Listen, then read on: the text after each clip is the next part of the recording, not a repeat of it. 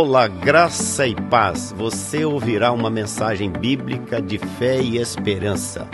Estamos orando para que esta mensagem lançada germine, cresça e frutifique em sua vida para a glória de Deus Pai.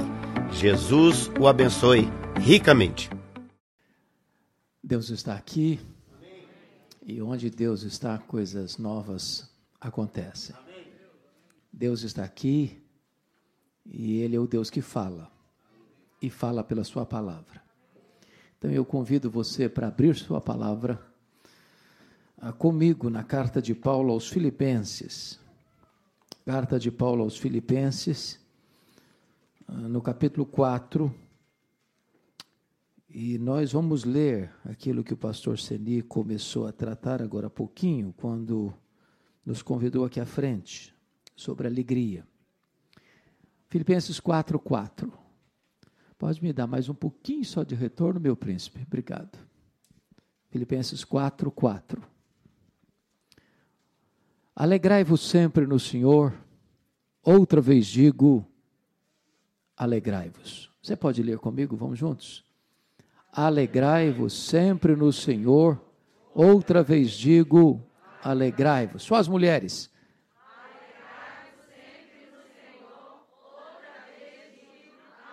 Só os homens.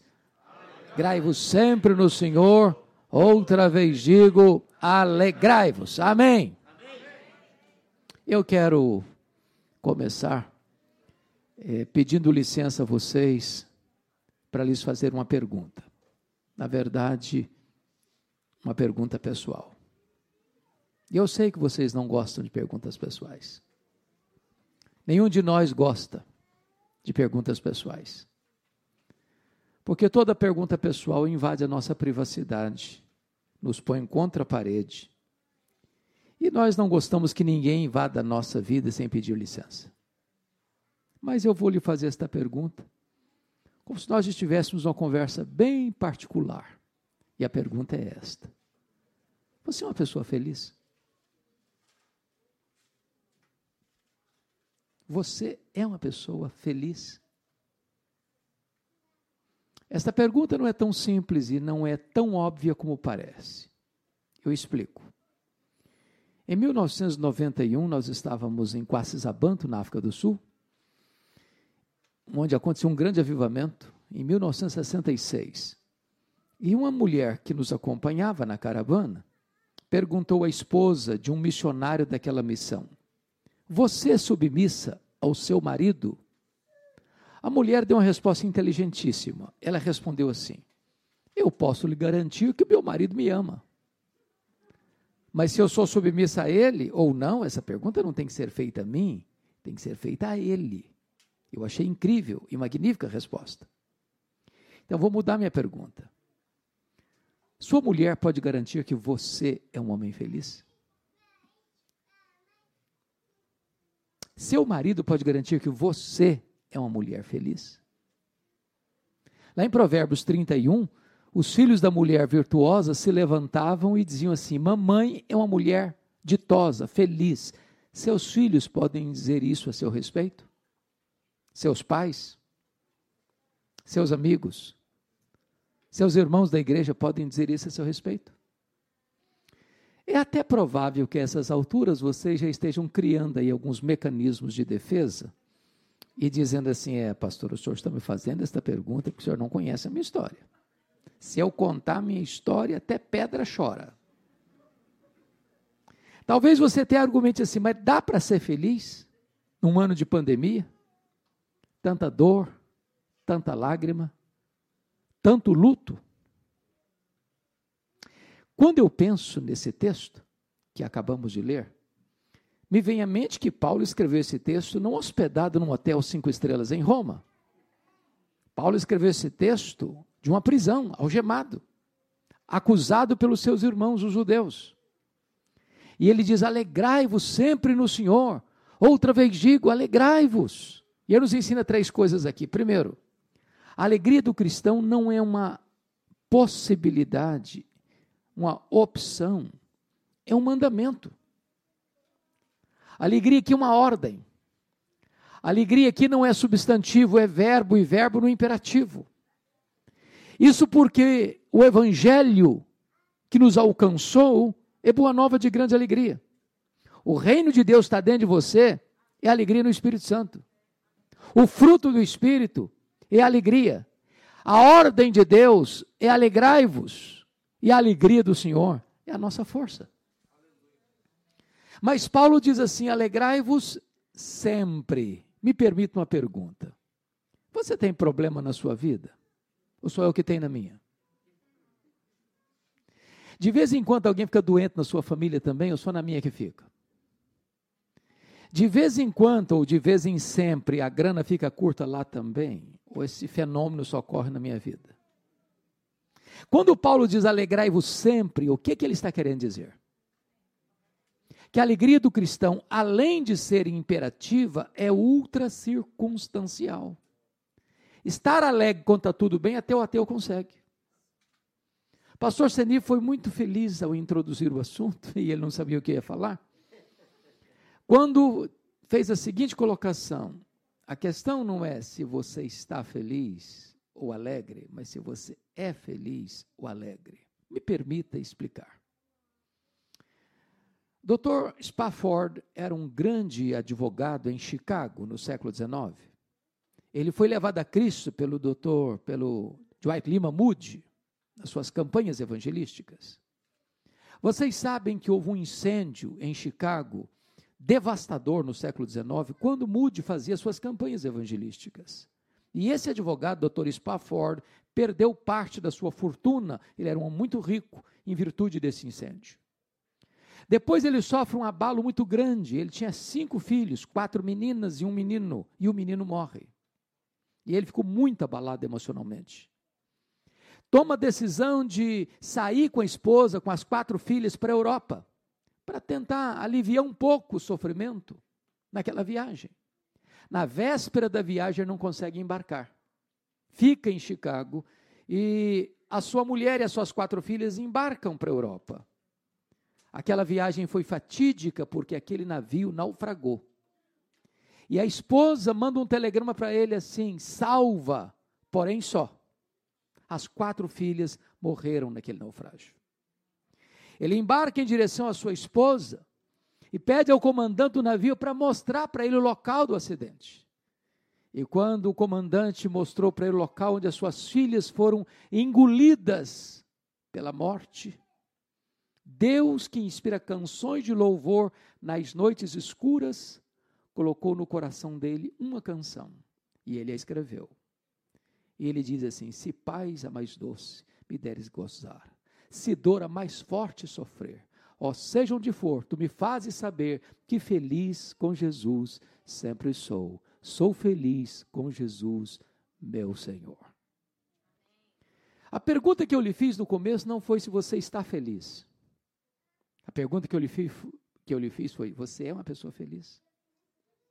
Estar é uma situação passageira, circunstancial. Ser é algo permanente. Um pai que sepulta seus filhos não está feliz. Alguém que vai ao médico e sai de lá com um diagnóstico sombrio não está feliz. Um chefe de família que chega no seu trabalho e ele vai para uh, os recursos humanos, uh, você está despedido, nós agradecemos o seu trabalho, mas não temos mais espaço aqui para você, não está feliz.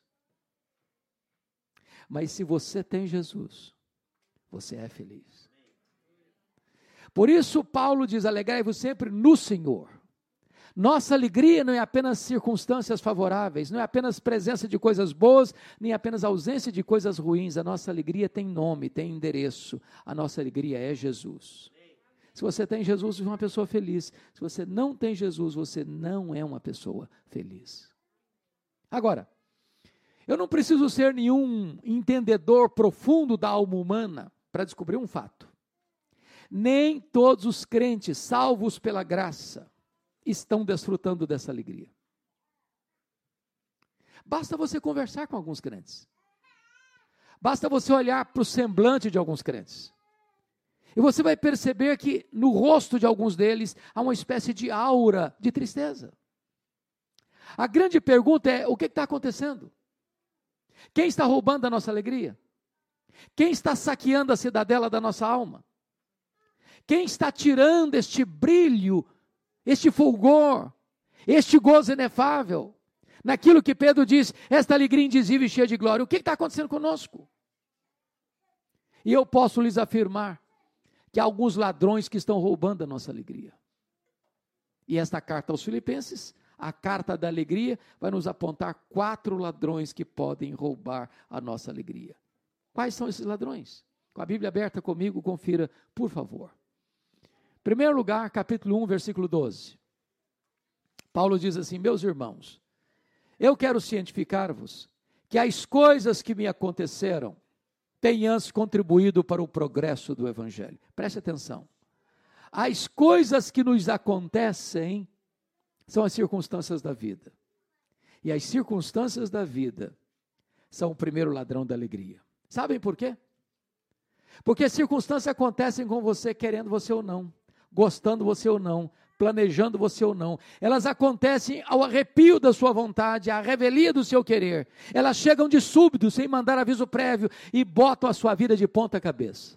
É um acidente grave, é uma doença crônica, é um divórcio amargo, é um luto doloroso, é uma situação que você nunca imaginou passar na vida, mas está passando. Circunstâncias, circunstâncias, circunstâncias.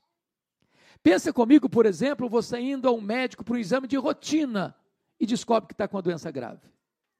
Ou pensa comigo num pai e numa mãe que cria uma menina com todo o desvelo e o pai alegre e orgulhosamente leva essa menina ao altar no dia do casamento, imaginando que ela vai construir uma história de felicidade, para descobrir em seguida que ela casou-se com um homem rude, violento, que vai transtornar a vida da sua filha, que vai fazer da vida dela um pesadelo. Ou imagina um pai e uma mãe que cria um filho com todo amor, e daqui a pouco esse menino se torna um adolescente rebelde, que vai se envolver com coisas erradas, que vai transtornar a família. Ou imagine um casal de dez, quinze, vinte anos de vida conjugal, e de repente um fato acontece, e o casamento acaba machucado e ferido, nas barras de um tribunal, por um doloroso divórcio. Se você não tomar cuidado, essas circunstâncias levam embora a sua alegria. Circunstâncias. Circunstâncias. Quando o apóstolo Paulo escreve assim: meus irmãos, eu quero que vocês saibam que as coisas que me aconteceram têm antes contribuído para o progresso do Evangelho, eu preciso perguntar para Paulo: do que você está falando, Paulo? Que circunstâncias são essas? O que, que aconteceu com você? E ele iria dizer para nós assim: olha gente, eu fui perseguido em Jerusalém, eu fui, eu fui rejeitado em Tarso, eu fui apedrejado em Listra, eu fui enxotado, eu fui açoitado em Filipes, eu fui enxotado de Tessalônica, eu fui escorraçado de Bereia, eu fui chamado de tagarela em Atenas, eu, eu fui chamado de impostor em Corinto, eu enfrentei feras em Éfeso, eu fui preso em Jerusalém, eu fui acusado em Cesareia, eu enfrentei um naufrágio para Roma, eu fui picado por uma cobra em Malta, eu cheguei em Roma preso e algemado, mas eu quero que vocês saibam que as coisas me aconteceram tem antes contribuído para o progresso do Evangelho. Esse homem não crê em acaso, esse homem não crê em sorte, esse homem não crê em azar, esse homem não crê em misticismo, esse homem não crê em determinismo cego, esse homem não tem medo de olho gordo, esse homem sabe que a mão de Deus dirige o seu destino. Eu quero encorajar você nesta noite a olhar para as circunstâncias da vida na perspectiva da soberania de Deus, senão as circunstâncias podem roubar de você a sua alegria. Pensem comigo nisso, porque Paulo chegou em, presa, em Roma preso, três coisas aconteceram, testemunha aí no capítulo um, primeira coisa que aconteceu, as igrejas foram mais encorajadas a pregar. Quando os irmãos livres viram Paulo preso, trabalhando, se mexeram. Aliás, doutor Ray Stedman tem um método de crescimento de igreja, que disse ele é um dos mais eficazes, eu não gosto particularmente desse método. Ele diz assim: você quer ver a igreja crescer? Bote os pastores na cadeia, e a igreja crescerá. Segundo, porque Paulo estava preso, diz ele, toda a guarda pretoriana tomou conhecimento das minhas cadeias em Cristo. O que é a guarda pretoriana? Era a guarda de elite do imperador. Eram dezesseis mil soldados da mais alta patente. Gente que tinha trânsito livre nos corredores do palácio e influência política no império. Se Paulo estivesse solto, ele jamais teria alcançado a elite de Roma. Mas quis a providência de Deus, embora carrancuda, mas com a face sorridente, que Paulo estivesse preso para que ele pudesse evangelizar a elite militar de Roma. Ele estava lá sob a égide do imperador Nero e, portanto, um soldado tinha que estar algemado com ele em três turnos por dia, durante dois anos consecutivos, dando aso e oportunidade a que Paulo falasse Jesus para toda a guarda pretoriana. E ele escreve no finalzinho da carta, capítulo quatro, vinte e dois, assim: os santos vos saúdam, especialmente os da casa de César. Eu chamo isso de conspiração divina. Porque Paulo estava preso em terceiro lugar, ele não podia fazer suas viagens missionárias, visitar as igrejas. O que, que ele fez? Começou a escrever cartas. As cartas da primeira prisão, Efésios, Filipenses, Colossenses, Filemão. Se Paulo estivesse solto, talvez nós não teríamos essas joias na nossa Bíblia. Em outras palavras, quando você pensa que a sua vida está de ponta cabeça, quando você pensa que a coisa está desgovernada para você, quando você faz um plano e o seu plano não acontece como você planejou, mas outra coisa acontece, quando você acha que a coisa está à deriva, é nessa hora que Deus pode estar escrevendo o capítulo mais emocionante da sua história. Você perdeu o controle, mas Deus continua no controle. As mãos de Deus estão no leme da sua história. Olhe para as circunstâncias debaixo desta visão da soberania e da providência de Deus, para que as circunstâncias não roubem a sua alegria. Vamos ao segundo ladrão, capítulo dois, versos três a cinco. Paulo diz assim: nada façais por partidarismo ou vanglória, mas por humildade, considerando cada um outro superior a si mesmo, não tem visto o que é propriamente seu, senão também cada qual o que é dos outros. Tende em vós o mesmo sentimento que houve também em Cristo Jesus. O segundo ladrão da alegria são as pessoas. E eu preciso admitir que nós sofremos mais por causa de gente do que por causa de coisas. As pessoas nos fazem chorar mais do que as circunstâncias. Sabem por quê, irmãos? Porque as pessoas nos decepcionam. E nós decepcionamos as pessoas. Isso é um fato. Nós não viemos de uma família perfeita. Nós não somos uma pessoa perfeita. Nós não nos casamos com uma pessoa perfeita. Nós não temos filhos perfeitos. Nós não frequentamos uma igreja perfeita. Logo, nós vamos ter queixas uns dos outros. Daí é vital que cada um de nós tenha consciência da necessidade de exercer perdão. Sabe por quê? Sem perdão não tem vida saudável.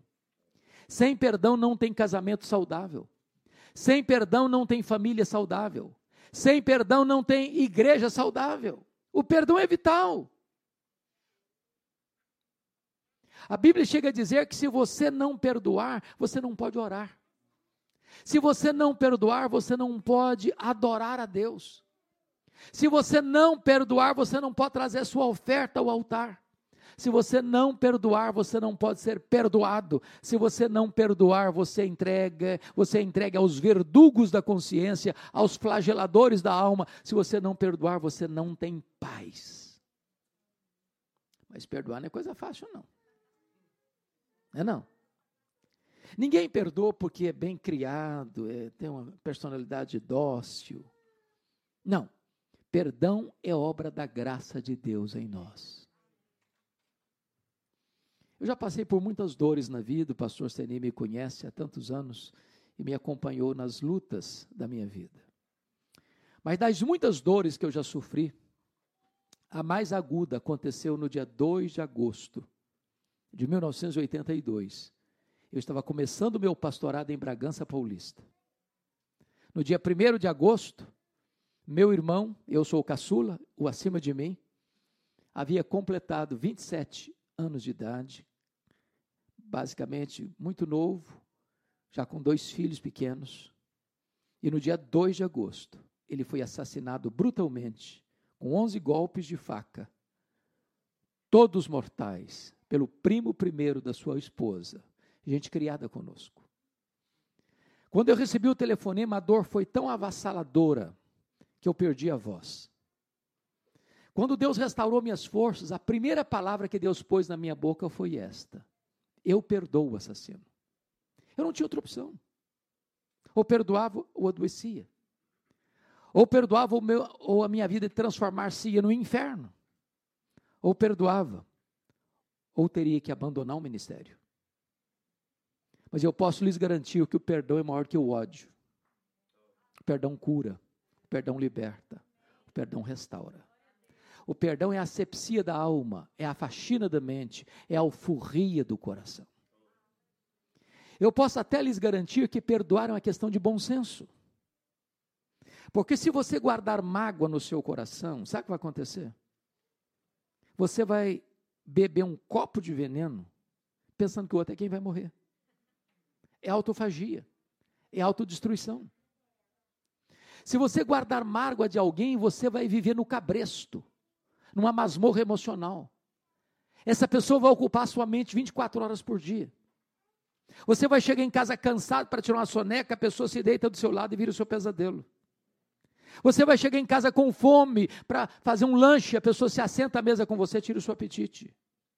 Você vai sair de férias com a família, a pessoa pega carona com você, estraga as suas férias. A única maneira de você ser livre é perdoar, é perdoar, é perdoar. Perdoar não é questão de emoção, é uma questão de atitude, de decisão. Agora, pastor Seni, eu só fui entender perdão, de fato, o dia que eu entendi uma parábola que Jesus contou. A parábola do credor incompassivo. Diz a Bíblia, Bruno, que o rei acertava conta com seus súditos e encontrou um que lhe devia dez mil talentos. Não tendo com que pagar, o rei mandou vender os filhos, tornar, fazê-los escravos. O homem pediu misericórdia para o rei, o rei perdoa a ele a dívida de dez mil talentos.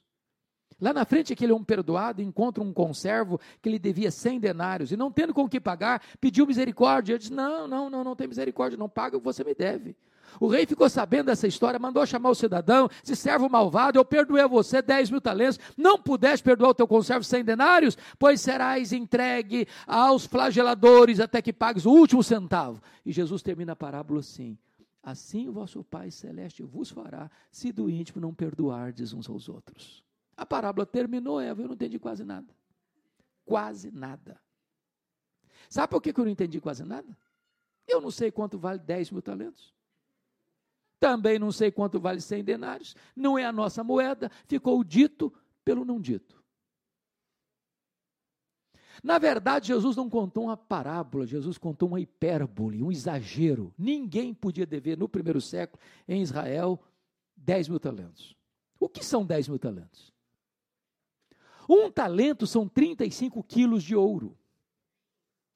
dez mil talentos são trezentos e cinquenta mil quilos de ouro. Todos os impostos da nação durante um ano eram oitocentos talentos. dez mil talentos eram todos os impostos da nação durante treze anos. Naquela época o salário de um trabalhador era um denário por dia. Para um homem juntar dez mil talentos ganhando um denário por dia, ele teria que trabalhar cento e cinquenta mil anos. Conclusão, a dívida era o quê? Impagável. Por que Jesus contou essa parábola com a cifra tão astronômica? Para mostrar uma realidade. Este é o tamanho da sua, da minha, da nossa dívida com Deus. Ela é impagável, mas Deus nos perdoou completamente, definitivamente e finalmente. Só que ali na frente o camarada encontra alguém que lhe deve cem denários. O que são cem denários? Salário de três meses e dez dias. Quem tinha acabado de receber um perdão de cento e cinquenta mil anos, não está liberando um perdão de três meses e dez dias. Sabe qual é a proporção de dez mil talentos para cem denários? dez mil talentos são seiscentas mil vezes mais do que cem denários. Quem tinha acabado de receber um perdão seiscentas mil vezes maior, não estava liberando um perdão seiscentas mil vezes menor. Sabe o que Jesus está querendo nos ensinar com essa parábola? Você nunca pode dizer para alguém, eu não perdoo. Não, não, não, eu não perdoo. Ah, se o senhor me ouviu, o senhor vai me dar razão. Fui muito ferido, muito machucado, muito prejudicado, muito humilhado, muito, muito, muito, muito. Não, eu não perdoo. Sabe o que a Bíblia nos ensina? Você e eu devemos perdoar assim como Deus em Cristo nos perdoou. Sabe o que a Bíblia diz mais? Que você deve perdoar como Deus. E Deus perdoa os nossos pecados e deles não mais se lembra. Talvez você argumente, é pastor, mas é aí que eu me encrenco, perdoar até que eu perdoo, mas esquecer eu não consigo. Então me permita uma pergunta, você não consegue esquecer? Bom, se você não consegue esquecer, eu tenho uma boa notícia para lhe dar. Isso significa que você não tem amnésia. Porque quando a Bíblia diz que Deus perdoa e esquece, a Bíblia não está dizendo que Deus tem amnésia. Deus não tem amnésia. Deus não tem perda de memória. Deus sabe tudo. Bom, então, se Deus perdoa e esquece, e a Bíblia não está dizendo que Deus tem amnésia, o que significa que Deus perdoa e esquece? Significa que Deus nunca mais joga no seu rosto um pecado que já perdoou você. Deus nunca mais cobra de você uma dívida que já perdoou você. Então, eu vou lhe dar uma definição de perdão. Perdoar é lembrar sem sentir dor. Se você me perguntar se eu me lembro do assassinato do meu irmão, me lembro de vez em quando. Mas eu não cobro mais essa dívida. Você não administra isso, se a, o fato que aconteceu, que machucou você, que feriu você, que magoou você lá no passado, ou distante, ou remoto, ou presente, ou quase hoje, se você vai lembrar disso, isso não depende de você, você não administra isso. Mas quando vier à sua mente esse fato, esse acontecimento, esse episódio, você vai dizer para você mesmo, eu não sofro mais, isso não dói mais, sabe por quê? Essa dívida já foi paga, eu não cobro mais essa dívida, está perdoado.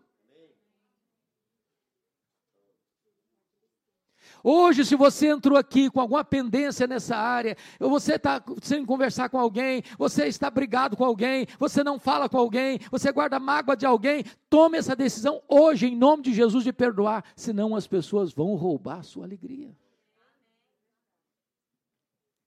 A igreja de Filipes era uma igreja maravilhosa.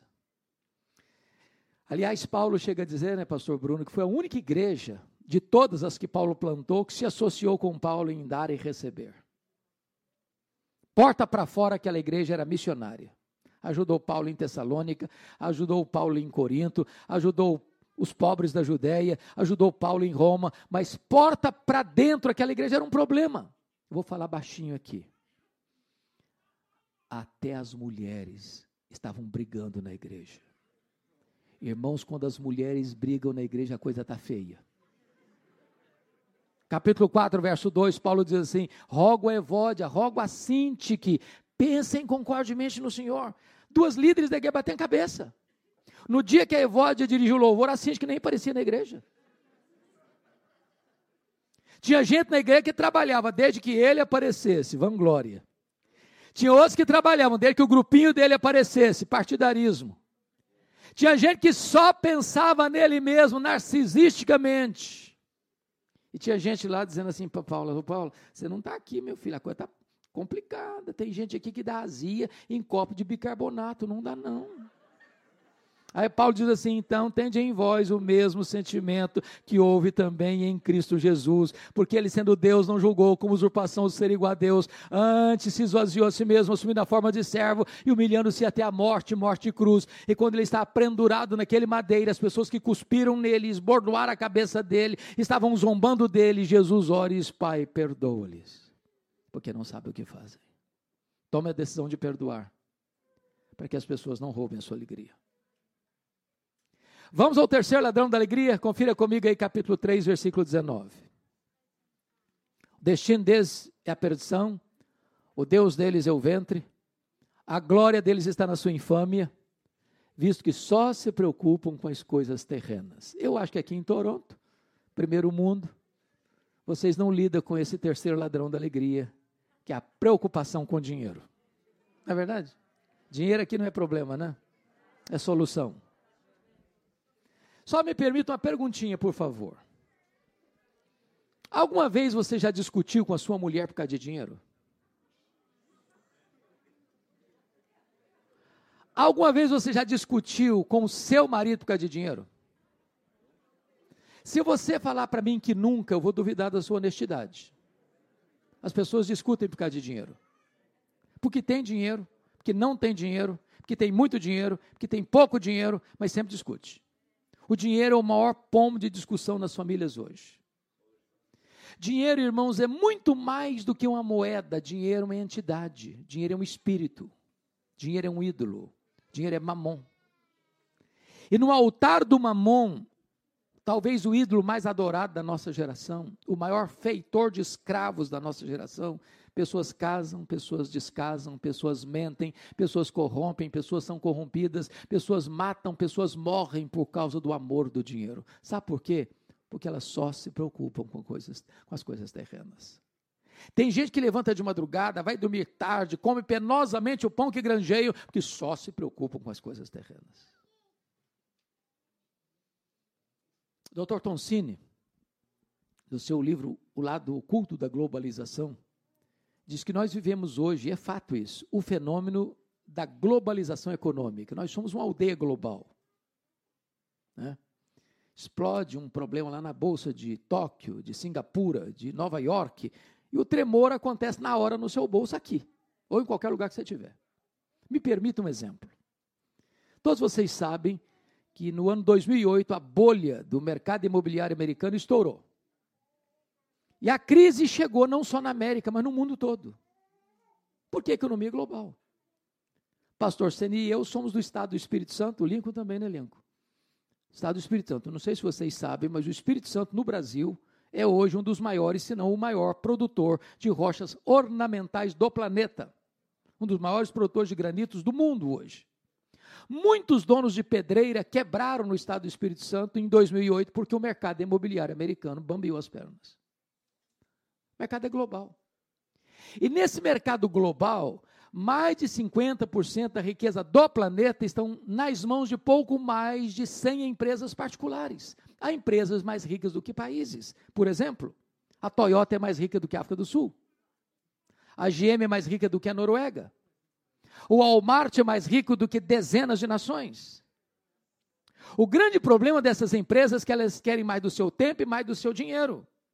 Se você vai se arrebentar, não interessa, o importante é que essa máquina tem que girar. E para essa máquina girar, você tem que consumir. E nós mergulhamos de cabeça no consumismo. Me permita explicar isso. Na década de setenta, melhor dizendo, na década de cinquenta, alguns já tinham nascido aqui, nós consumíamos cinco vezes menos do que consumimos hoje. Não éramos menos felizes por isso. Eu não sirvo de referência porque eu fui criado na roça, como disse para vocês ontem. Aliás, disse hoje de manhã. Que me lembre, eu só tive um brinquedinho comprado em loja, um carrinho de plástico. E eu posso lhes garantir que eu não tive crise existencial por isso. Nem meu pai precisou me levar para um psicólogo porque eu entrava em crise emocional porque só tinha um carrinho de plástico. Hoje, via de regra, hoje, via de regra, quando a criança nasce, ela já tem mais brinquedos que ela consegue brincar a vida inteira. Você dá um brinquedo para uma criança hoje, ela brinca longas duas horas, encosta no canto, é sucata e quer outro. E se você não der, ela entra em crise emocional, tem que levar para o psicólogo. Eu tenho um amigo, tem três mulheres. Obviamente, eu estou falando da esposa e as duas filhas dele, porque não podem pensar mal do meu amigo, por favor. Claro. Num dia de casamento, elas disseram assim para ele, nós temos que comprar sapatos novos. Você duvida disso? Claro que não, gente. Casamento é tudo novo. Ninguém duvida disso. Certo? Mas antes de ir para a loja, ele disse assim, vamos dar uma olhadinha no que nós já temos? E abriu um mega armário. Um power armário, e contou mais de cento e cinquenta pares de sapatos. Precisava comprar mais. Como é que você chama isso? Consumismo. Então, vou lhe dar uma definição de consumismo. Consumismo é quando você compra o que você não precisa, às vezes com dinheiro que você não tem, para impressionar as pessoas que você não conhece. O grande problema é que algumas pessoas só se preocupam com coisas terrenas. Na década de setenta, setenta por cento das famílias dependiam de apenas uma renda para se manter. Hoje, mais de setenta por cento das famílias dependem de duas rendas para manter o mesmo padrão. Ou seja, o luxo de ontem tornou-se necessidade hoje. doutor John Rockefeller, vocês também conhecem, está aqui bem pertinho de vocês. Foi o primeiro homem na história da humanidade a juntar um bilhão de dólares. Foi o primeiro bilionário do mundo. Ele disse o seguinte... O homem mais pobre que eu conheço é o homem que só tem dinheiro. Talvez as pessoas mais felizes do mundo são aquelas que chegam em casa cheirando graxa, como um bom prato de arroz com feijão, e dormem a noite toda bem dormida. Quando o doutor John Rockefeller morreu, um curioso foi ao cemitério. E ele deu um jeitinho de encostar no contador que cuidava das finanças do Rockefeller, para fazer uma pergunta. E conseguiu. E ele chegou e perguntou assim: e aí, cara, me conta, quanto é que o doutor John Rockefeller deixou? O contador olhou surpreso para ele e disse: você não sabe? Eu falei: não, me conta. Cara, ele deixou tudo, ele não levou nem um centavo. Não tem gaveta em caixão, não tem caminhão de mudança em enterro. A Bíblia diz que você não trouxe nada e você não vai levar nada, tendo o que comer, o que beber e o que vestir. Com isso estejamos contentes, porque a piedade com contentamento é grande fonte de lucro, mas o amor do dinheiro é raiz de todos os males. Agora preste atenção, não estou falando mal de riqueza não, viu gente? Se está sobrando lá, pode mandar para casa que não tem nenhum problema. O problema não é a riqueza, o problema não é o dinheiro, o problema é o amor do dinheiro. O problema não é ter dinheiro, é o dinheiro nos ter. O problema não é ter dinheiro como empregado, como servo, o problema é ter dinheiro como patrão. A Bíblia diz o seguinte: se você pôr o coração no dinheiro, você nunca vai ser feliz, porque você nunca vai estar satisfeito. Dele você nunca vai satisfazer. Então preste atenção nisso. Não ponha o seu coração no dinheiro. Porque o dinheiro não pode fazer duas coisas por você.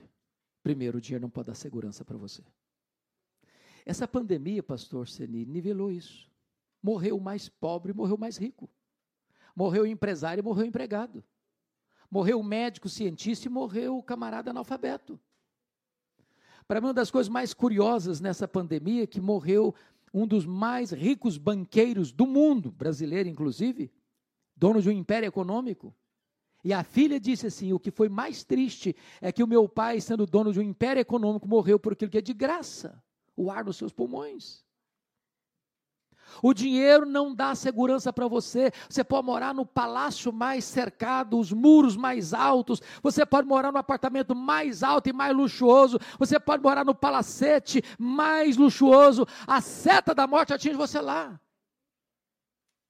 O dinheiro também não pode trazer felicidade para você. Você pode fazer as viagens mais bonitas, você pode ficar nos hotéis mais chiques, você pode usar as roupas de grife mais caras, você pode comer nos restaurantes mais conceituados do mundo, e o seu coração não se satisfaz com aquilo que está debaixo do sol, porque só Jesus pode fazer você feliz, só Jesus pode trazer felicidade, só Jesus pode trazer segurança. Não põe o coração no dinheiro, do contrário, ele vai levar embora a sua alegria.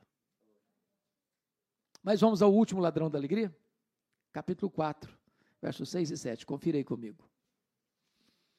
Paulo diz assim: não andeis ansiosos de coisa alguma, em tudo porém sejam conhecidas diante de Deus as vossas petições, pela oração e pela súplica, com ações de graças, e a paz de Deus que excede todo entendimento, guardará o vosso coração e a vossa mente em Cristo Jesus. Bom, o quarto ladrão da alegria é a ansiedade. Me permita uma pergunta de novo. Você conhece alguma pessoa ansiosa? Conhece?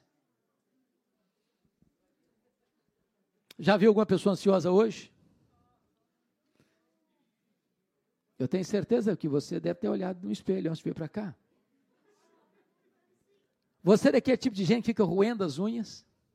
O problema está vindo lá no Japão, você pensa que está batendo na porta da sua casa? Ô, gente, a ansiedade é o mal deste século. Atinge pessoas de todos os estratos sociais, de todas as faixas etárias e de todos os credos religiosos. Vou falar baixinho porque tem criança aqui. Ô, gente, até as crianças estão ficando ansiosas hoje.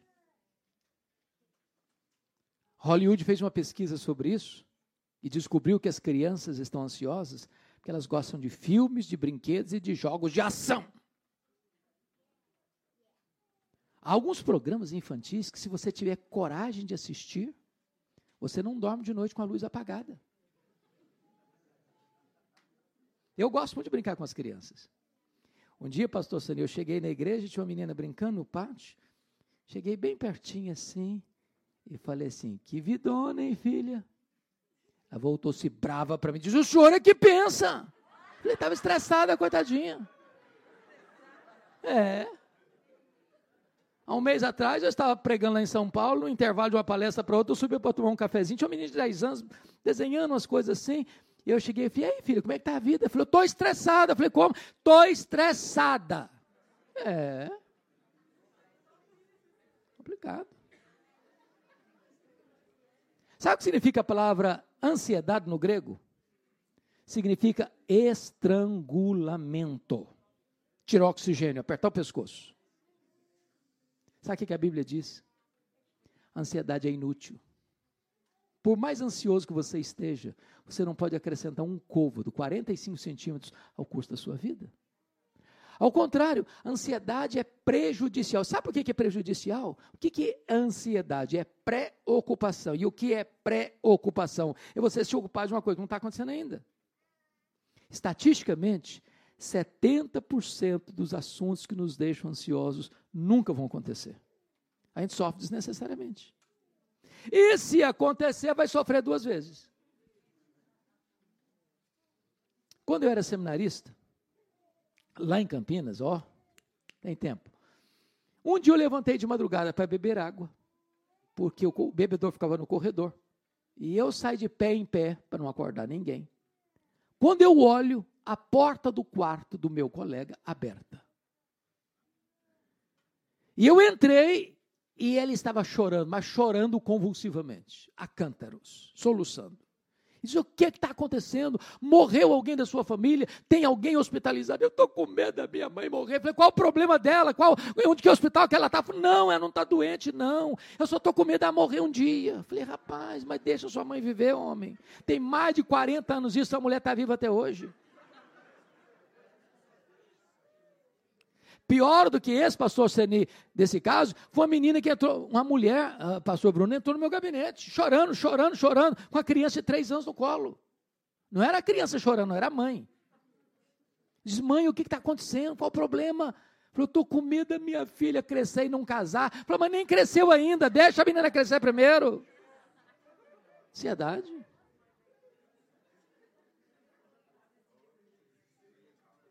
Hoje a gente tem muita gente ansiosa.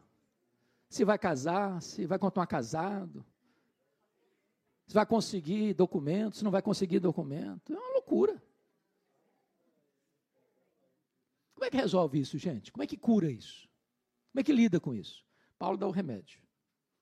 Paulo diz assim, não andeis ansiosos de coisa alguma, em tudo, porém, sejam conhecidas diante de Deus as nossas petições, pela oração, pela súplica, com ações de graça. Então vamos entender o que Paulo está ensinando.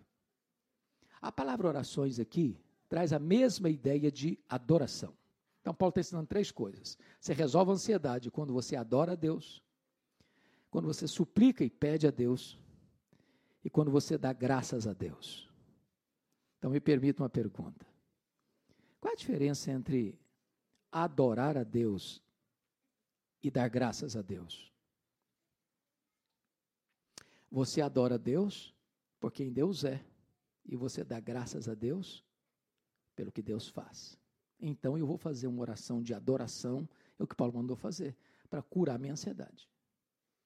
Eu chego para Deus e digo, meu Deus, eu quero te adorar, porque Tu és o Deus da minha vida, Tu és o meu Criador, Tu és o meu provedor, Tu és o meu protetor, Tu és o meu consolador, Tu és o meu redentor. Eu quero te adorar porque Tu és o único Deus vivo e verdadeiro, Deus Pai, o Deus Filho, o Deus Espírito Santo. Eu quero te adorar porque Tu és o Deus autoexistente, porque Tu és o Deus infinito, porque Tu és o Deus imenso, porque Tu és o Deus eterno, porque Tu és o Deus imutável, porque Tu és o Deus onipotente, porque Tu és o Deus onipresente, porque Tu és o Deus onisciente, porque Tu és o Deus transcendente, porque Tu és o Deus soberano. Eu quero te adorar porque Tu és o Deus bom, fiel, verdadeiro, justo, misericordioso. Eu quero te adorar porque Tu és a minha paz, a minha alegria, a minha justiça, a razão da minha vida, a minha alegria, a minha recompensa, em nome de Jesus, amém. Aí eu termino essa oração e digo assim para Deus, oh meu Deus, eu estou tão ansioso, Senhor. Não combina mais, não combina. Ou você retira a oração, ou retira a ansiedade. Sabe qual é o seu problema? Sabe qual é o meu problema? O doutor Tozer disse, o nosso problema é que nós estamos passando o tempo todo olhando para o nosso umbigo. tomando o nosso próprio pulso. A Bíblia diz que o povo que conhece a Deus é um povo forte e ativo. Quem é o seu Deus? Quão grande é o seu Deus? Quão poderoso é o seu Deus?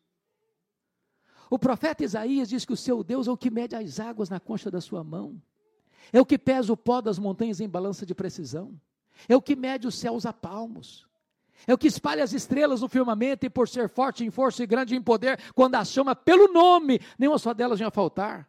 O seu Deus é aquele que olha para as grandes nações da terra e considera todas elas como um pingo que cai num balde, como um pó numa balança de precisão, como um vácuo, como nada, com menos do que nada. Esse é o seu Deus, esse é o seu Pai, e ele está dizendo para você: não ande ansioso de coisa nenhuma. Como é que você resolve a ansiedade? Segundo lugar, você resolve a ansiedade quando você tem liberdade para chegar para Deus, para pedir e suplicar, porque ele é seu Pai. Eu estava falando para o pastor Seni que há quinze dias, com a graça de Deus, eu terminei o comentário de Salmos, e eu fiquei tão empolgado com esse livro, tão empolgado, porque tem mais salmos de lamento do que salmos de louvor.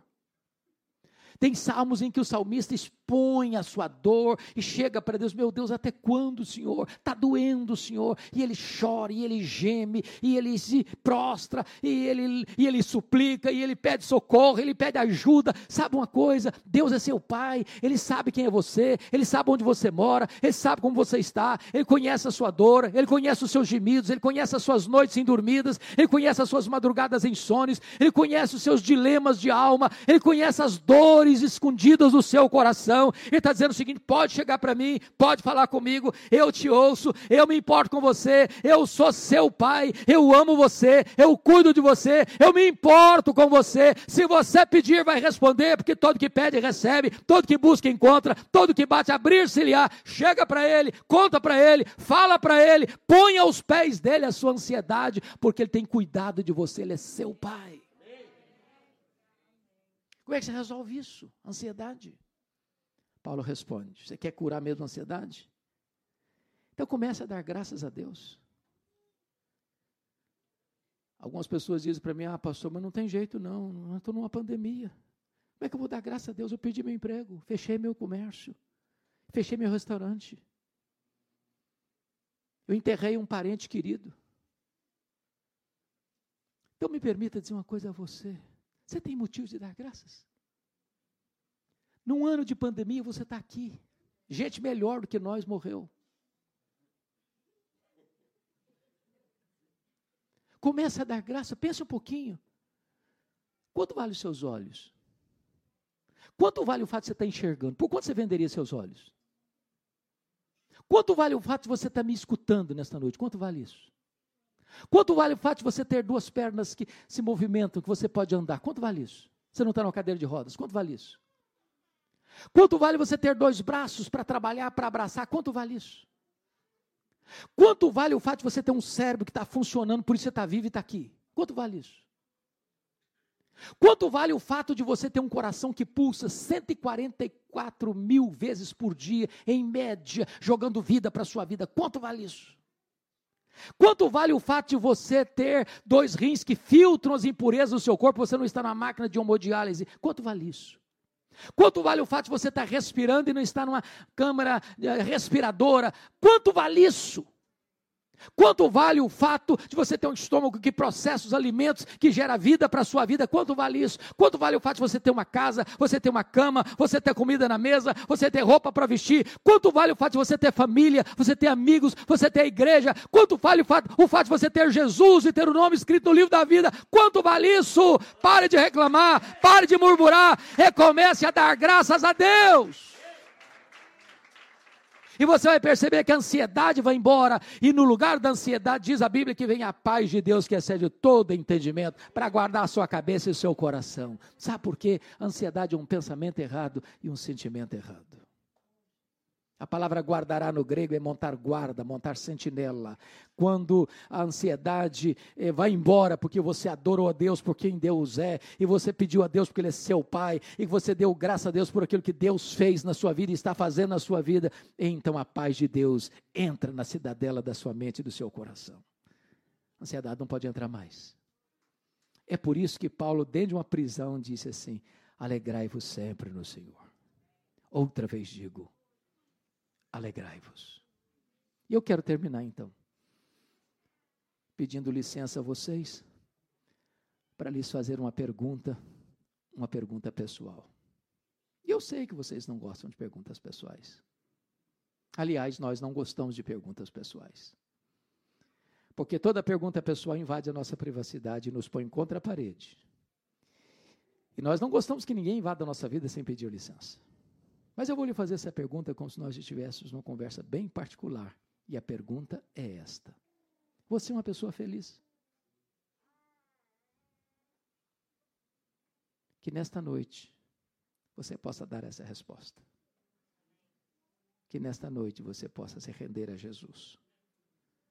Que nesta noite você possa conhecer a alegria indizível e cheia de glória. Que nesta noite esta fonte inesgotável de alegria borbulhe da sua alma e jorre para fora de você para atingir muitas pessoas. Vamos ficar em pé e vamos orar.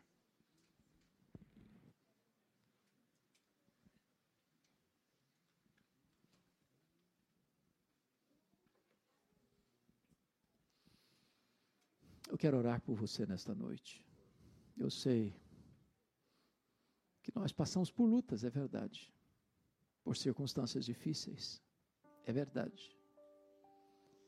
Eu sei que nós somos uma pessoa difícil e lidamos com pessoas difíceis, também é verdade. Eu sei que de vez em quando as lutas financeiras vêm e é um aperto. Eu sei que também isso é verdade. Eu sei que por causa das nossas fraquezas, nós lidamos com ansiedade e temores. Mas Jesus está aqui hoje, para curar, para libertar, para restaurar, para fazer tudo novo na sua vida. Talvez você até hoje tenha vivido com a mochila muito pesada nas costas, um peso nos seus ombros, medo, angústia, incertezas, temores. E se nesta noite você quer deixar essa mochila pesada e colocá-la aos pés de Jesus, colocar aos pés dele toda a sua ansiedade, porque ele tem que cuidar de você, eu quero orar por você. Se você deseja isso, levanta a sua mão onde você está e eu quero orar por você. Senhor Deus, aqui está o teu povo, aqui está a tua igreja, povo a quem tu amas, por quem Cristo morreu. Povo que é habitado pelo Espírito Santo, povo que tem seu nome escrito no livro da vida, povo que foi selado pelo Espírito Santo para o dia da redenção. Tu conheces o nome de cada um, as dores de cada um, as lutas de cada um, a necessidade de cada pessoa. E eu te peço que nesta noite tu venhas ao encontro de cada coração, ministrando cura, ministrando alegria, ministrando paz, tirando esse peso, Senhor, para que cada um aqui, em nome de Jesus, pela fé, deixe esse fardo aos pés do Senhor Jesus, renove o coração, renove a esperança, renove a alegria, renove a paz, e ministra, meu Deus, uma palavra de vida a cada coração que entrou aqui. Se porventura alguém entrou aqui, meu Deus, nesta noite, e ainda sem a convicção da vida eterna, do perdão dos seus pecados, da salvação em Cristo Jesus, que essa seja uma noite de salvação, que essa seja uma noite, ó Deus, da reconciliação, do encontro com Jesus, para a vida eterna. Abençoa o teu povo, consola o teu povo, alegra a alma do teu povo, porque a alegria do Senhor é a nossa força. Bendito é o teu nome, em nome de Jesus. Aleluia. Amém. Sou feliz com Jesus. Sou feliz com Jesus, meu Senhor.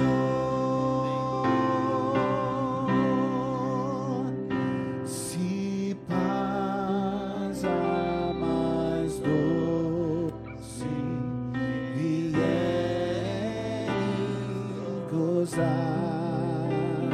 se dor a mais sorte sofrer,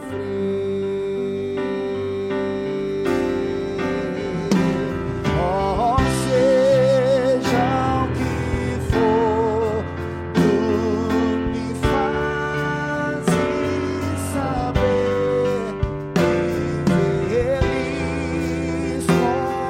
Jesus.